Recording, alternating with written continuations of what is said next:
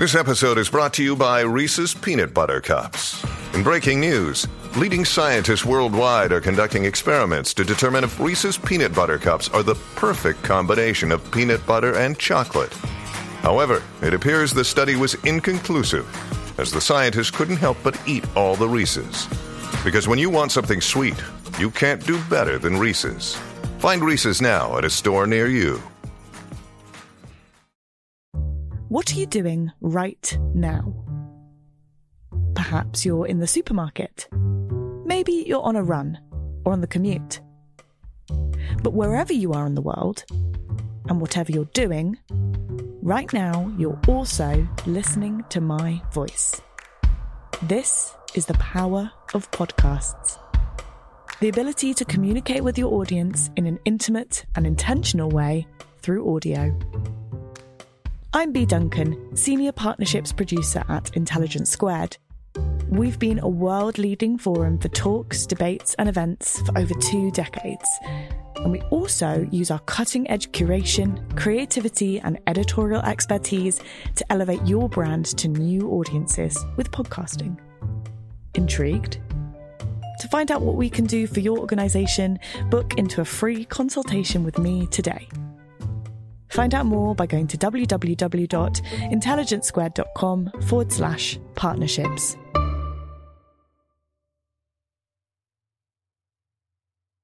Hello and welcome to this week's Intelligence Squared podcast with me, Farah Jasat. And me, Daniel Ben Corin. This week we bring you another episode from our How I Found My Voice podcast presented by Samira Ahmed. And who do we have on this week? Today we have Sir Richard Branson, the serial entrepreneur, businessman, and head of Virgin. That sounds really interesting, Farah. What did they talk about in the episode? They talk about the moments that shaped and inspired Richard's voice growing up and how he started his businesses, from the music industry to the airline business and even space travel. And keep an ear out, especially for the story he tells about faking a UFO landing on April Fool's Day. And just before we go to this episode, I wanted to give a quick shout out to our sponsor, The Out. The Out is an innovative premium car rental service powered by Jaguar Land Rover. If you live in London, it's a great service for you to rent a car that allows you to get out of the city in style. Just download the Out app and you can have a car delivered and picked up from your doorstep. Cars like the Range Rover Sport and the all electric Jaguar I-Pace. You get unlimited mileage, additional drivers, fully comp insurance, and even the congestion and dart charge included. So, how do I sign up? Just download the Out app. And here's this week's episode.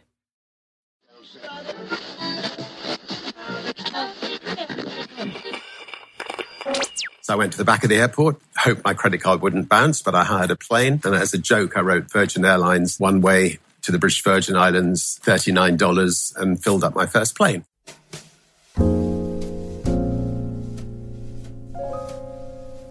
We built a UFO, as you do, and we flew over London at 4:30 a.m. on April Fool's Day. I think I, I've made my view fairly clear about Brexit. I think it's the worst thing that's happened to Great Britain since the Second World War. Um, I think it's the worst thing that's happened to Europe since the Second World War.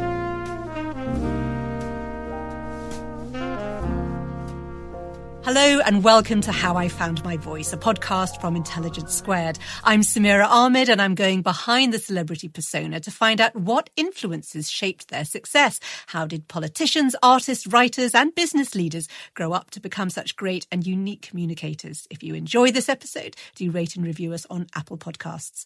Now, Sir Richard Branson was the original teen entrepreneur, a proper countercultural role model for academic dropouts everywhere. He created a business empire based on the glamour of air travel and space rockets. He started a magazine called Student at 16. His record label, Virgin Music, famously released Mike Oldfield's mass-selling instrumental album Tubular Bells, and the Virgin Megastore was at the heart of the record-selling business for generations of young people. His successful ventures include an airline, Virgin Atlantic, banking, Virgin Money, and the privatized railways, Virgin West Coast, and Virgin Healthcare running contracts for the NHS. Now, according to the Sunday Times Rich list, he's the 34th richest person in the UK, worth 4.05 billion pounds. Richard, where are you speaking to us from? The beautiful island of Necker Island in the British Virgin Islands. And as we're speaking, I think we've got a month's rainfall falling in one day over the UK. What's the weather like where you are? Um, the nice thing about the Caribbean is it's 12 months of uh, pretty well beautiful weather every day, um, with with uh, every ten years um, a dreadful hurricane, and um, we I think we had the worst in history hit us about eighteen months ago, which we've nearly recovered from. Well, I'm about to take you back to your childhood, but I also wanted to say to our listeners.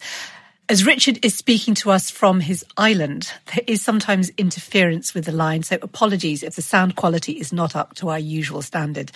Uh, so, Richard, what sort of home were you growing up in, and what was your childhood like? A very lucky childhood. Two delightful younger sisters, a mum and dad that loved each other. We lived in a, a little village in, in Surrey, and I would spend most of my time out playing with friends in, in the countryside and getting up to mischief. My father had just come back from the war.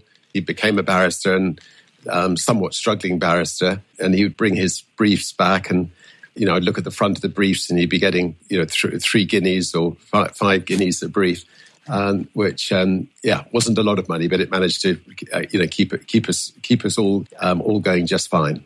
Tell me about your mother, because she sounds like she had quite a, a, glamorous, racy life. She'd been what, a dancer, an actress, uh, and a probation officer, and, and also flown planes. Is that right? Gliders. Yeah, my mum was the sort of uh, the budding entrepreneur in the family. She would always be you know, um, trying new things, and she'd throw herself into everything and anything. And um, and she still does well into her nineties. We all ran to keep up with her. She wasn't allowed to um, to get a, a, a gliding pilot's license and go into the Wren. So she dressed up as a, as a boy in boy's clothes and cut her hair and managed to get in. So she, she's had a fun time. We should say this was the, uh, the, the Women's Royal Navy Service, the Wrens, during World War II. Exactly, the yeah. Women's Royal Navy Service at the time. Yeah, you're known as being quite adventurous. Do you think it's your mother that you get that from? I suspect my adventure side comes from my mum from a very young age. You know, if I, I was once traveling to my grandmother's house and I think I was having an argument with my sisters at the back of the car and, and she just stopped the car, pushed me out and told me to make my own way there. You know, it was about five, five miles from my grandmother's through, through the countryside. Uh, so she was a great believer in getting us to stand on our own two feet. And, you know, she'd put us on a bicycle and tell us to ride 200 miles in pouring rain to, you know, to get somewhere. And, you know, her attitude was, you know, yes, there's risks attached to that. But hopefully, the end result would be your kids will, if they survive, will be that much more capable. Your grandparents put up the money to send you to boarding school. And it is one of those things that baffles non Brits, the sending away of very little children to boarding school. What was that experience like? I know you ended up at Stowe, but presumably that, that was it, wasn't at eight. Was that later? That was later. I think it's a dreadful, a dreadful tradition. I mean, it's it's sort of a leftover from the times when Britain, you know, ruled the world, and and um, our great great grandfathers were in India, and they had to leave their families behind. I certainly didn't enjoy boarding school. Uh, for a while, I was quite good at sport, and I think you know sport helped me in boarding school. But I was also dyslexic, and if you're dyslexic, uh, in those days they hadn't heard heard of the word dyslexia, and they just thought I was thick. You know, so I would really struggled to get along uh, at school. And, you know, the positive thing about that was I decided to start getting interested in things that were not conventional schoolwork, like, you know, the Vietnamese War and the Biafran War and, you know, the provos in Holland and the, you know, students marching on the streets um, for different causes. And, and so, you know, aged um, 14, 15, I decided to start a magazine for young people um, and uh, to to address some of these issues. And because I was dyslexic, tried to surround myself with people who were better than me, who could compensate for my weaknesses. So, this magazine, did you actually start it up while you were still at school, or was it after you dropped out at 16? So, it was almost um, ready to go while I was at school. I worked out of the school phone box. In those days, obviously, there weren't mobile phones. I had to put money money in the phone box uh, when I was trying to sell advertising to Coca Cola or Pepsi or whatever to help pay for the magazine. Often there were queues of queues of students outside the phone box banging on the on the window. So it wasn't the most conducive place to sell advertising. But anyway, somehow we did manage to get enough advertising sold, about four thousand pounds worth of advertising. And coincidentally, around about that time, the headmaster called me into his office and said, Richard, you're either going to have to stay at school and get on with your homework and forget this magazine lark, or you'll have to leave school to run the magazine. And that was the best excuse I could have. I, I said, thank you, but um, I'm going to leave school and start the magazine. And, you know, that weekend went home to my parents and walked around the, the lawn with my dad about six times. And, you know, the first time round, he tried to persuade me out of it. Uh, by the by the sixth time around, he he turned to me and said, "Look, you know what you want to do in life. I didn't know what I wanted to do when I was in my twenties, so give it a go. And if it doesn't work out, we'll we'll do our best to get you an education." Um, so it was a brave, a brave decision by my parents, and it worked out okay. Absolutely. Well, I just want to ask one more thing about school. Am I right in thinking then, when you did decide to leave, your headmaster told you that you would either end up in prison or as a millionaire, and he was right on both counts? Yes, exactly right. Yeah, I think he realised I was quite extreme in whatever in whatever I did, and and maybe slightly naughty. And I did spend a night in jail, and obviously Virgin went on to do great things. Do you mind reminding us about because it was just one night in jail, wasn't it? Yes. Um, so what happened was the magazine was going, and then we started offering young people music at a much better price than they were offered from other retailers. Um, we called it Virgin Records, and then one day I got an an order for some music from Belgium and got in a van, drove the records across to France. And they, they asked if we had a carnet, and we didn't know what a carnet was. And, but basically, it was a, a piece of paper to prove that we'd exported them. We didn't have one, so they sent us back to the UK. By the way, this is the sort of problems you're going to have when, we, when we're no longer part of Europe, uh, where you have to you know you, you have to pay taxes every time you go across a border. You have to fill in long forms. Anyway so we came back to london and and and i thought um, hang on a minute. Everybody will think we've exported these. We can sell them in our store and not pay the tax. Anyway it was a foolish thing to do. Um, it taught me in life that it's not worth taking on authority in, in, in that kind of way in order to pay the fine, we had to expand our Virgin Record shops as fast as we could and get the turnover going. You know, that gave us stimulation to build to build Virgin. Fascinating. I think it's hard for people to grasp how much money your company was turning around how early on. So within a year of launching Student Magazine, I gather your net worth was £50,000. You've now got the, the mail order record business going, Virgin Records.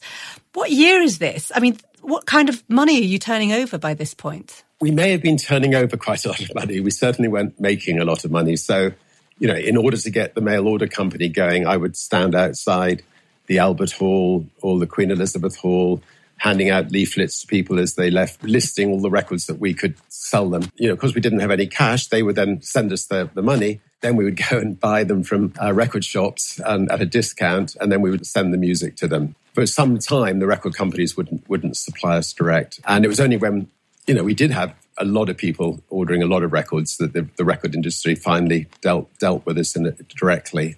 Big turnover, very little profit in those days. It really wasn't until a young guy, aged 15, brought a tape in that our sort of fortunes began to change. And, and by then I was, I can't remember, 18, 19 years old, maybe. You know, we loved this tape, but we didn't have a record company. So we took the tape to eight other record companies. They all rejected it. And so we thought, we'll start our own record company.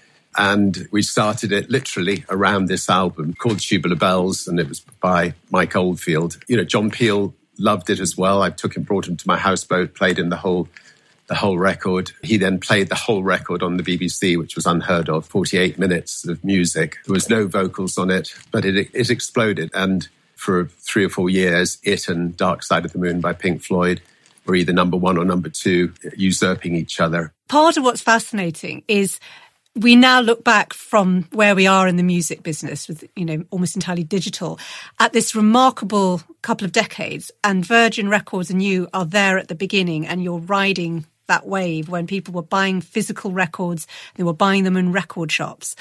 I just wonder what made you go into the music business. It was literally just a a love of that particular album that got got us into it. I have a cousin in South Africa called Simon Draper who knocked on my door one day, and he became head of the record company. He had the biggest record collection of anybody I knew together, but, but, but using his musical taste, we ended up signing Genesis and Phil Collins and Lenny Kravitz and, you know, the Sex Pistols and the Rolling Stones. And anyway, a whole, a whole raft of raft of bands and became, you know, the biggest independent record company in the world. And it was tremendously exciting. People like Phil Collins or Peter Gabriel or Genesis could see what we'd done with the Sex Pistols. They wanted to sign with us, and, and many, many other people signed over the years. With all this going on in your record label, as you say, the most successful independent record label in the world at the time, you were a millionaire by the time you were 23. The rock and roll industry has a reputation of being pretty wild. Were they wild times for you? They were, um, except that uh, because I knew that I had to get up at whatever it was, seven every morning, and had a lot of um, a lot of people working for us. I um, curtailed the excesses that I think everybody else around me were doing, and I suspect that's quite lucky because I'm quite an addictive personality. Um, yeah, so everybody was having a blast. Um, it was it was a lot of fun.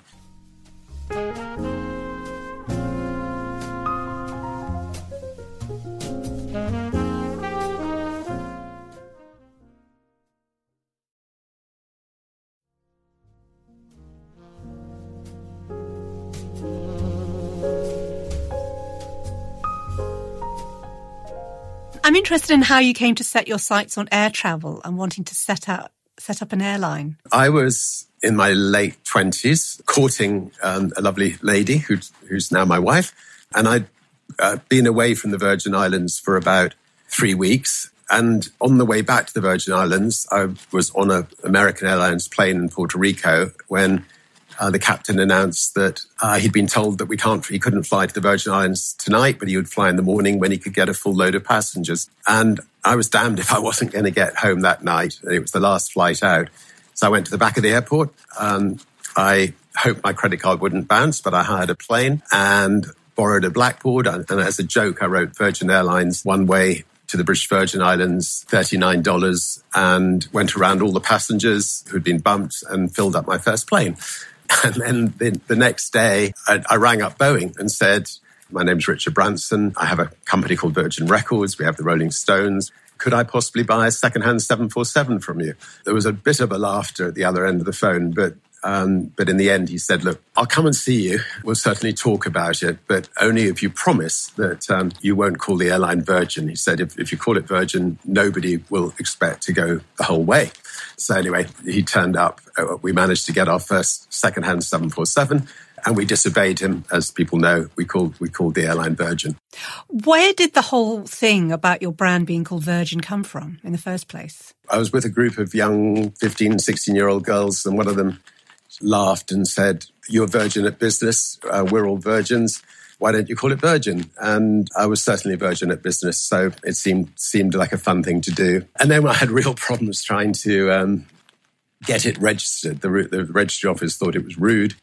And for three or four years, we, we couldn't actually register it, although we just carried on. In the end, I wrote them a letter, having looked at the dictionary and said, look, virgin means pure, untouched, unblemished. Perhaps you could reconsider. And, and they reconsidered. Well, it's interesting the way that that word has that risque association, even as you say, you successfully argued on some of the dictionary definitions. And the first commercial flight that Virgin Airways had, um, it's been documented by, I think, a former travel editor of uh, one of the, the, um, the, Fleet Street papers about this wild party. And he says, let me tell you, it was a bacchanalian orgy. I mean, it was wild. There was drinking. There were topless models on the plane. It was having a party and Richard led from the front. Do you remember that first flight? I remember it well. Um, I can't remember topless models, but anyway, I can remember everything else. You know, what we wanted to do was to differentiate ourselves from the stuffy British Airways. I mean, the only reason I decided to start an airline was because our rivals, British Airways and Pan Am and TWA, you know, they would dump a lump of chicken on your lap, no seatback videos, no films. The staff were fairly obviously didn't enjoy their jobs uh, in those days. So we thought we could do it different differently, and we thought we could make it a fun airline. Everything about Virgin was different, and it had to be different because you know if you look at the history of the airline industry, it's littered with failures. I mean, like we were competing with 20 airlines with one with one plane. Most of those other airlines had 300 planes. Pretty well every single one, bar one, have gone bust. So Pan Am, TWA, Air Florida, People Express, British Caledonian disappeared. You know, they, they, they, they just hadn't got the product right so that the public really wanted to travel on them. And it was quite easy for the likes of British Airways to push, push them over the cliff. when British Airways tried to push us over the cliff and launch the Dirty Tricks campaign against us, that the public st- stuck with us. Uh, we took British Airways to court. Things worked out okay, but it did it did result in me having to sell the record company to make sure that we could combat them. And um, that was a sad day, but we, we, we then had the financial strength to uh, make sure the record company was secure, the airline was secure, and we, we had the resources to take Virgin forward into new foundations, etc. It's quite a roller coaster that time, and I remember it. For those who don't, remind us what were the dirty tricks that BA launched against you? You know, when I tell you, it almost sounds too unbelievable to be true, but they had a, a team behind locked doors, which no, nobody was allowed to enter.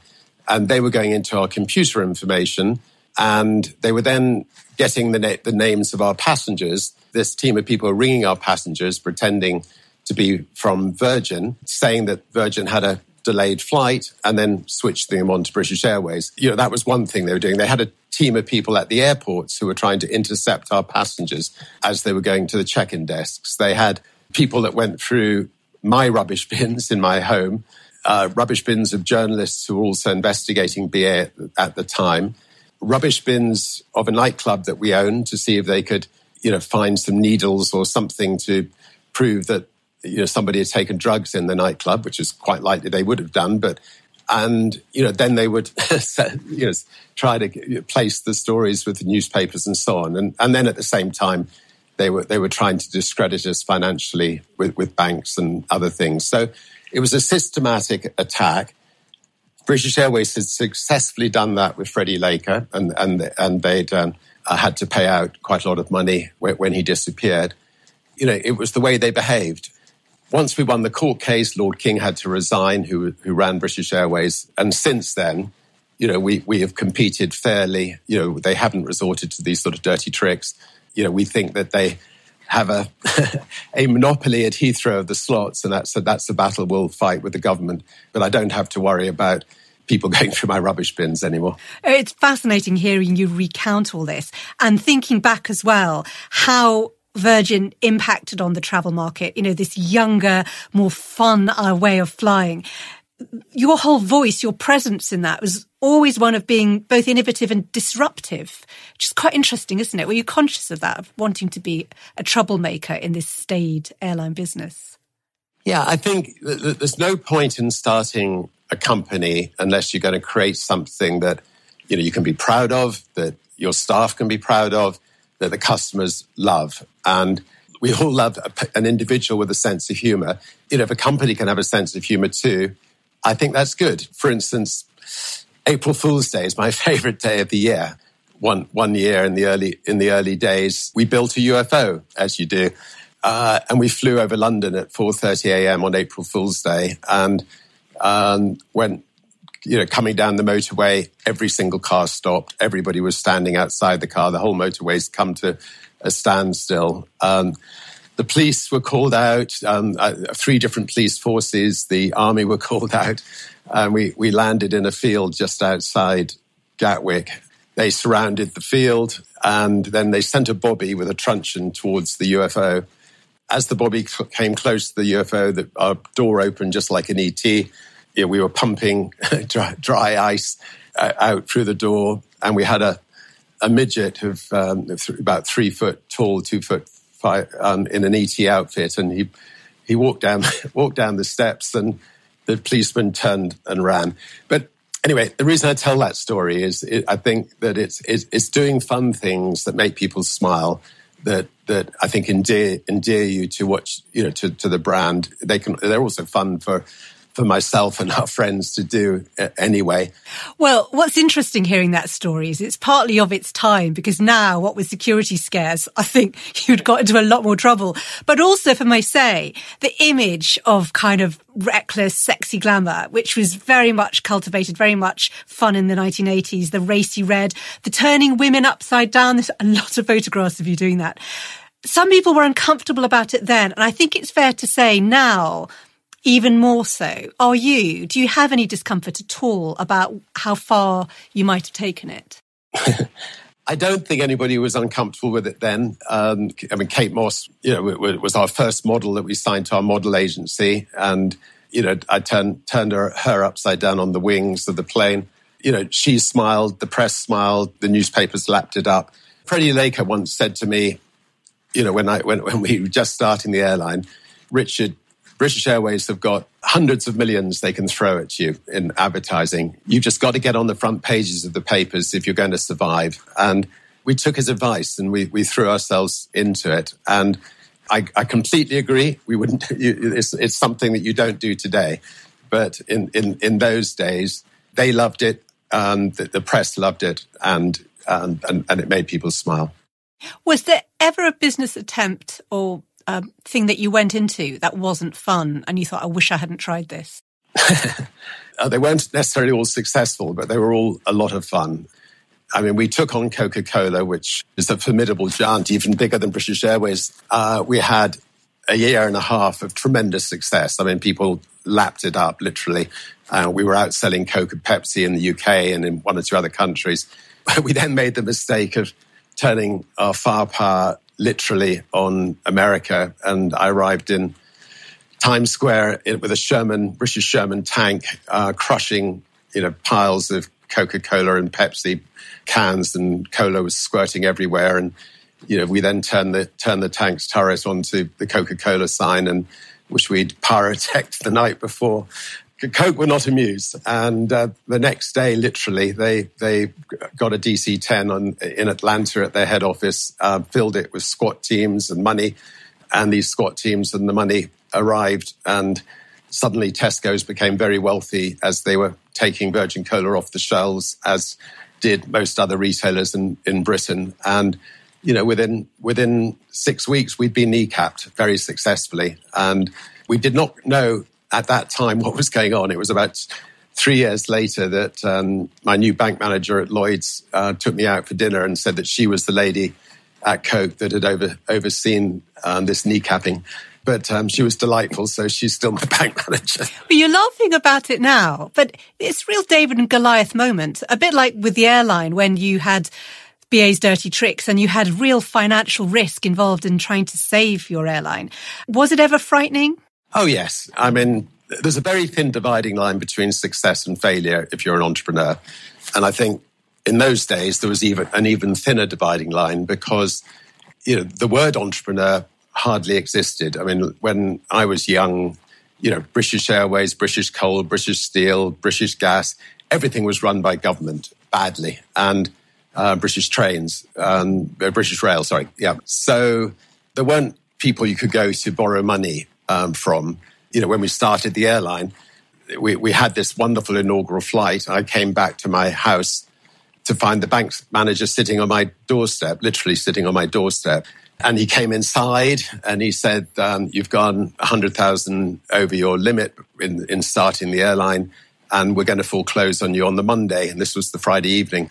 I just um, said, Look, I'm really sorry. You're not welcome in my house. And I gave him a gentle push outside the house and then thought, I've just pushed the person out, out of my house who's about to take the house on the Monday and everything else we had. And anyway, we then scurried over the weekend, managed to get the overdraft below.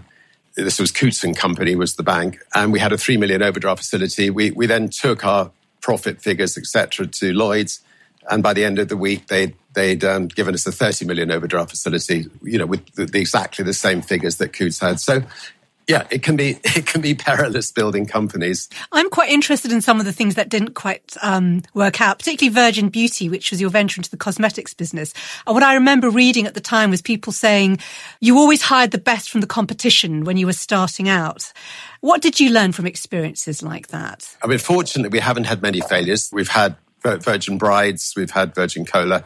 We've had Virgin V, which the, was the beauty side. Yes, I just remembered Virgin V. You had a shop on Oxford Street. And I should say, I was a huge fan of, of the products there. I think with most companies that fail, you know, we'd not differentiated ourselves dramatically with the competition. So, you know, we, are just about to launch a uh, Virgin Voyages or a cruise company. Does the world want a, a new cruise company? I would never want to go on a cruise. So we decided let's let's try to create the kind of cruise company that myself and my friends would love to go on. And You know, so we got a massive big blank, piece, sheet of paper. We've created, I think, the cruise line that is going to be fun, which which everyone would, would love to go on and would want to come back for more. Um, and we've got four or five new new ships coming. Actually, I'm going to go on the first in November just to check it out. With the cruise line, it's going to be the best. I mean, absolutely the best. You know, like no buffets. It's going to have 28 of the best restaurants on board. You know, the best music, the best, the best everything. With the few companies that have failed at Virgin, uh, we might have been the best in in a sense, but we weren't. You know, like with a cola, uh, you can't be dramatically better than than um, Coke or Pepsi. And you know, so when they try to put you out of business, it's quite easy for them to do so. With an airline, because we were so much better than British Airways, and because people loved and still love to travel on Virgin Atlantic or Virgin Australia or, or the other airlines we set up around the world, they, they've survived and thrived. Can I ask about the space travel? Because you have stayed committed to it with Virgin Galactic, and I know people who bought tickets very early on. Has it been frustrating watching the likes of Elon Musk kind of suddenly come in there and launch his his different bids? And where is Virgin Galactic now? So, on the positive side, in response to the Elon Musk comment, um, Virgin uh, Galactic is the only company in America to have put people into space since 2009, and we put five people into space. So we've we've had a fantastic year, and Elon and Jeff Bezos have not yet built a craft to put put people up. I mean, they will, but they haven't yet. So we're very proud that the, the team have you know have succeeded at doing that. It's been, I think, for all of us, Jeff. Uh, started, I think, a year or two before us. For, for all of us, it's been about 14 years of hard work and rocket science is difficult, and we, we, we've we've found that, as has Jeff and as as has Elon. You know, but now we have a wonderfully safe rocket that's been tested and tested and tested that can be switched off at a second's notice. We've got a, a mothership which is which we built. Uh, we've got a number of spaceships that we've either built or are building. We've got a beautiful spaceport in New Mexico, and uh, early-ish next year we'll start taking people up into space. I'll go up and, you know, it'll be the start of quite an exciting new era. And we've also been building something called Virgin Orbit, where, where we're going to be launching rockets from underneath a Virgin Atlantic 747, helping connect the 4 billion people who, who haven't got internet access through putting satellites into the sky. And that company will, will, will, be launching its first rocket into orbit in roughly eight weeks, 12 weeks' time. And so exciting days, I think, for Virgin Galactic and for Virgin Orbit.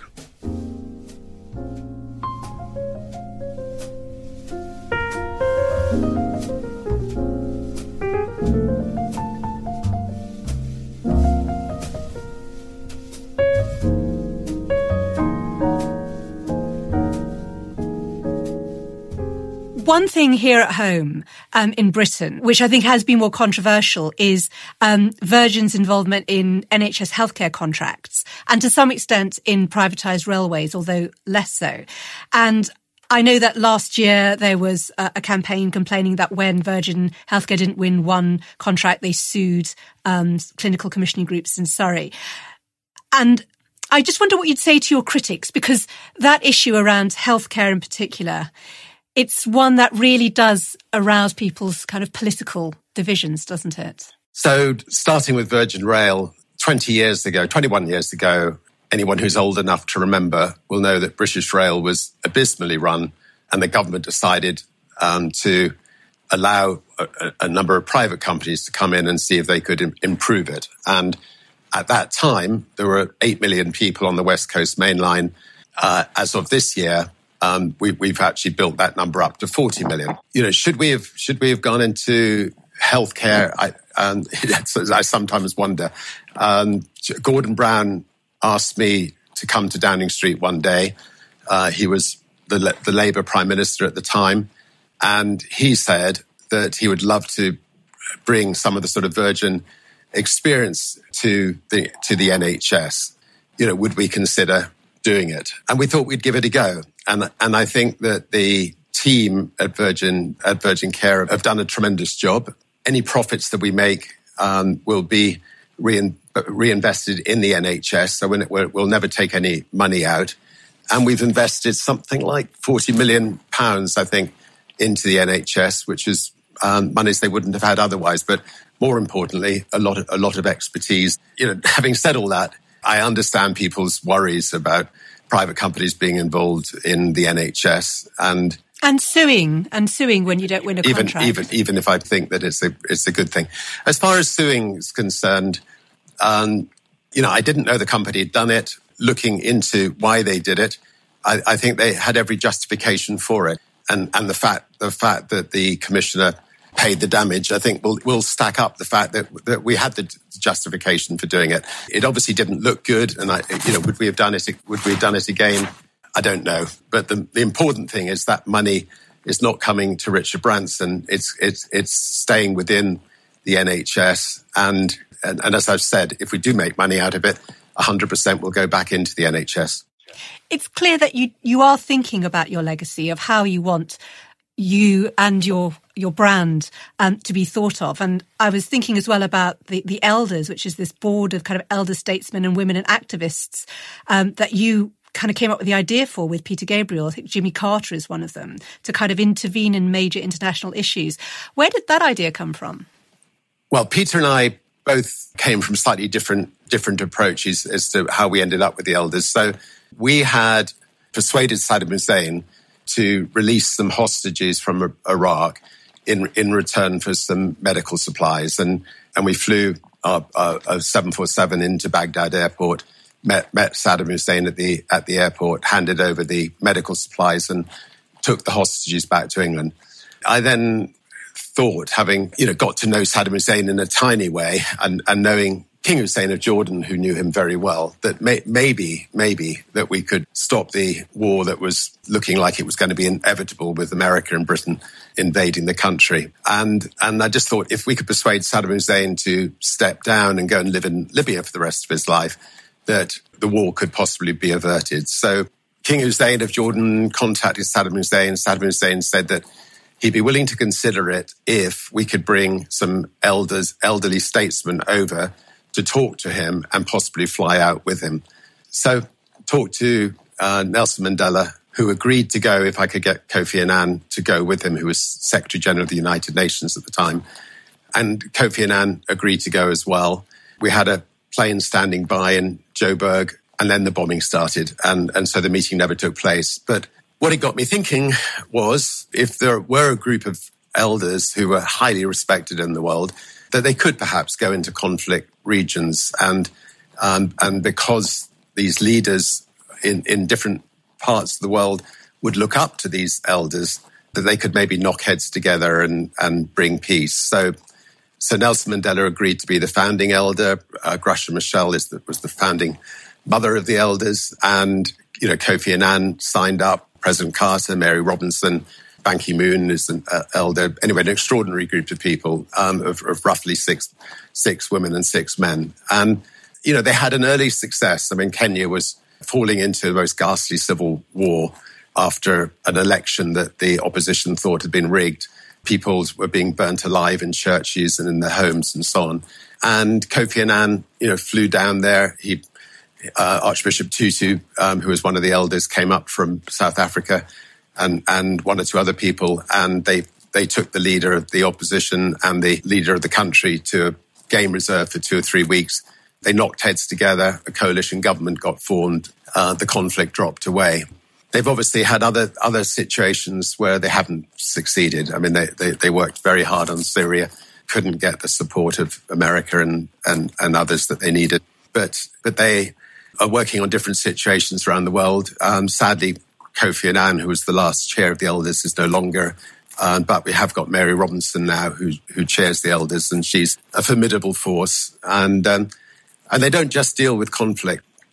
In the Paris climate talks, we were there with the elders. We were there with another organisation that we set up, the B Team, uh, which is a group of uh, very well respected business leaders. And you know, we were systematically going around, you know, the Indian Minister of the Environment, the Chinese Minister of the Environment, explaining why they needed to support the Paris Agreement. And, and at the end of it, you know, it was, it, there was, it was a tremendous outcome, even if um, what's going on in America is not helping at the moment. It's clear that you are thinking a great deal about what's going on in the wider world. And some of the people listening might find it at odds with the image they've had of you as that kind of jolly businessman who kind of does a lot of stunts. You mentioned earlier some quite strong comments about the impact of Brexit, for example, on tr- shifting goods across borders. What are your thoughts about where we are? and the Prime Minister's handling of it. And I'm conscious we're speaking at the very start of October. By the time this airs, who knows what state we're in? But you clearly have a view about Brexit. I think I, have made my view fairly clear about Brexit. I think it's the worst thing that's happened to Great Britain since the Second World War. Um, I think it's the worst thing that's happened to Europe since the Second World War. The European Union was set up at the end of the Second World War by people like Churchill and others to make sure that um, we would never go, go to war with each other again in Europe. Since then, it's been a bastion of, of, of peace, um, a bastion of democracy. You know, it's extraordinarily sad that kids of people who live in Britain will no longer be able to work in Europe, will no longer be able to live in Europe. Um, it's incredibly sad that businesses um, and, and therefore the people who work in those businesses have have been so badly damaged since the referendum and, and will, will be damaged even more um, uh, in in the years to come. Um, you know, I could just give you examples of our own businesses. I mean, Virgin Atlantic that we've spoken about. It, it has cost tens of millions of, of, pounds since the Brexit referendum by the collapse of the pound from 152 to what you know 122. All our costs are in dollars, um, fuel, maintenance, lease costs, and that's been a big financial blow to the company. And then on top of that, if we go for a hard Brexit, we send about 100 million pounds worth of goods to around the world, but we, we, we get that 100 million pounds from Europe. That will stop. I mean, that, that'll just go on European airlines and not on British airlines. So, you know, the, the, you know, the list is, is gigantic of all the negatives, and one just wonders why we're ploughing on and on towards the edge of the cliff. Finally, what do you want your legacy to be? Your legacy is basically how you brought up your children, you know, how you and your wife have brought up your kids. They're, they're the people that, that live on after you. And they're the people who, you know, continue, hopefully, the good work of, work of um, their father or mother. You know, I'd like to think that in, in various things that we've done and are, are doing that we've made a bit of a difference and, and hopefully improved other people's lives. You know, apart from the elders and the B team, we're working a lot on the oceans, you know, trying to get to 30% of the oceans protected by 2030. We've worked a lot on drug reform and um, trying to, you know, have governments treat drugs as a health problem, not a criminal problem. Anyway, being an optimist and having got parents who both lived well into their 90s, I'm ho- hoping for the next 25 years to still be working on them. So, legacy is something I've not got to think about for the time being. Sir Richard Branson, thank you so much. Thanks so much.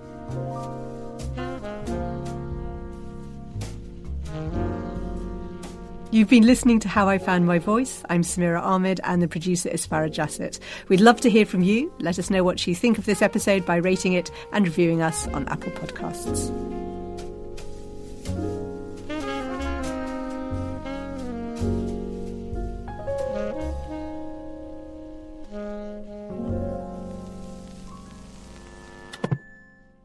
Hello again, it's Farah Jassat, producer of How I Found My Voice. We really hope you enjoyed this week's show. Don't forget to subscribe and tune in to our episode next week.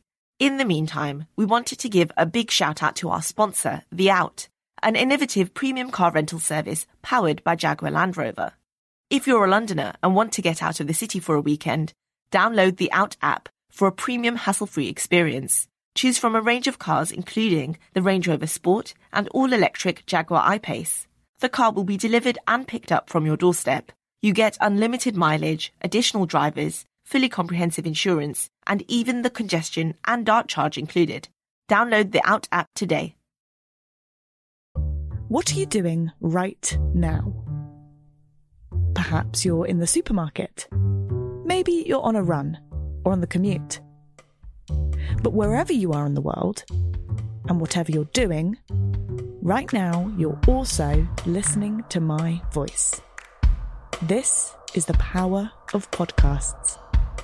The ability to communicate with your audience in an intimate and intentional way through audio. I'm Bea Duncan, Senior Partnerships Producer at Intelligence Squared. We've been a world leading forum for talks, debates, and events for over two decades. And we also use our cutting edge curation, creativity, and editorial expertise to elevate your brand to new audiences with podcasting. Intrigued?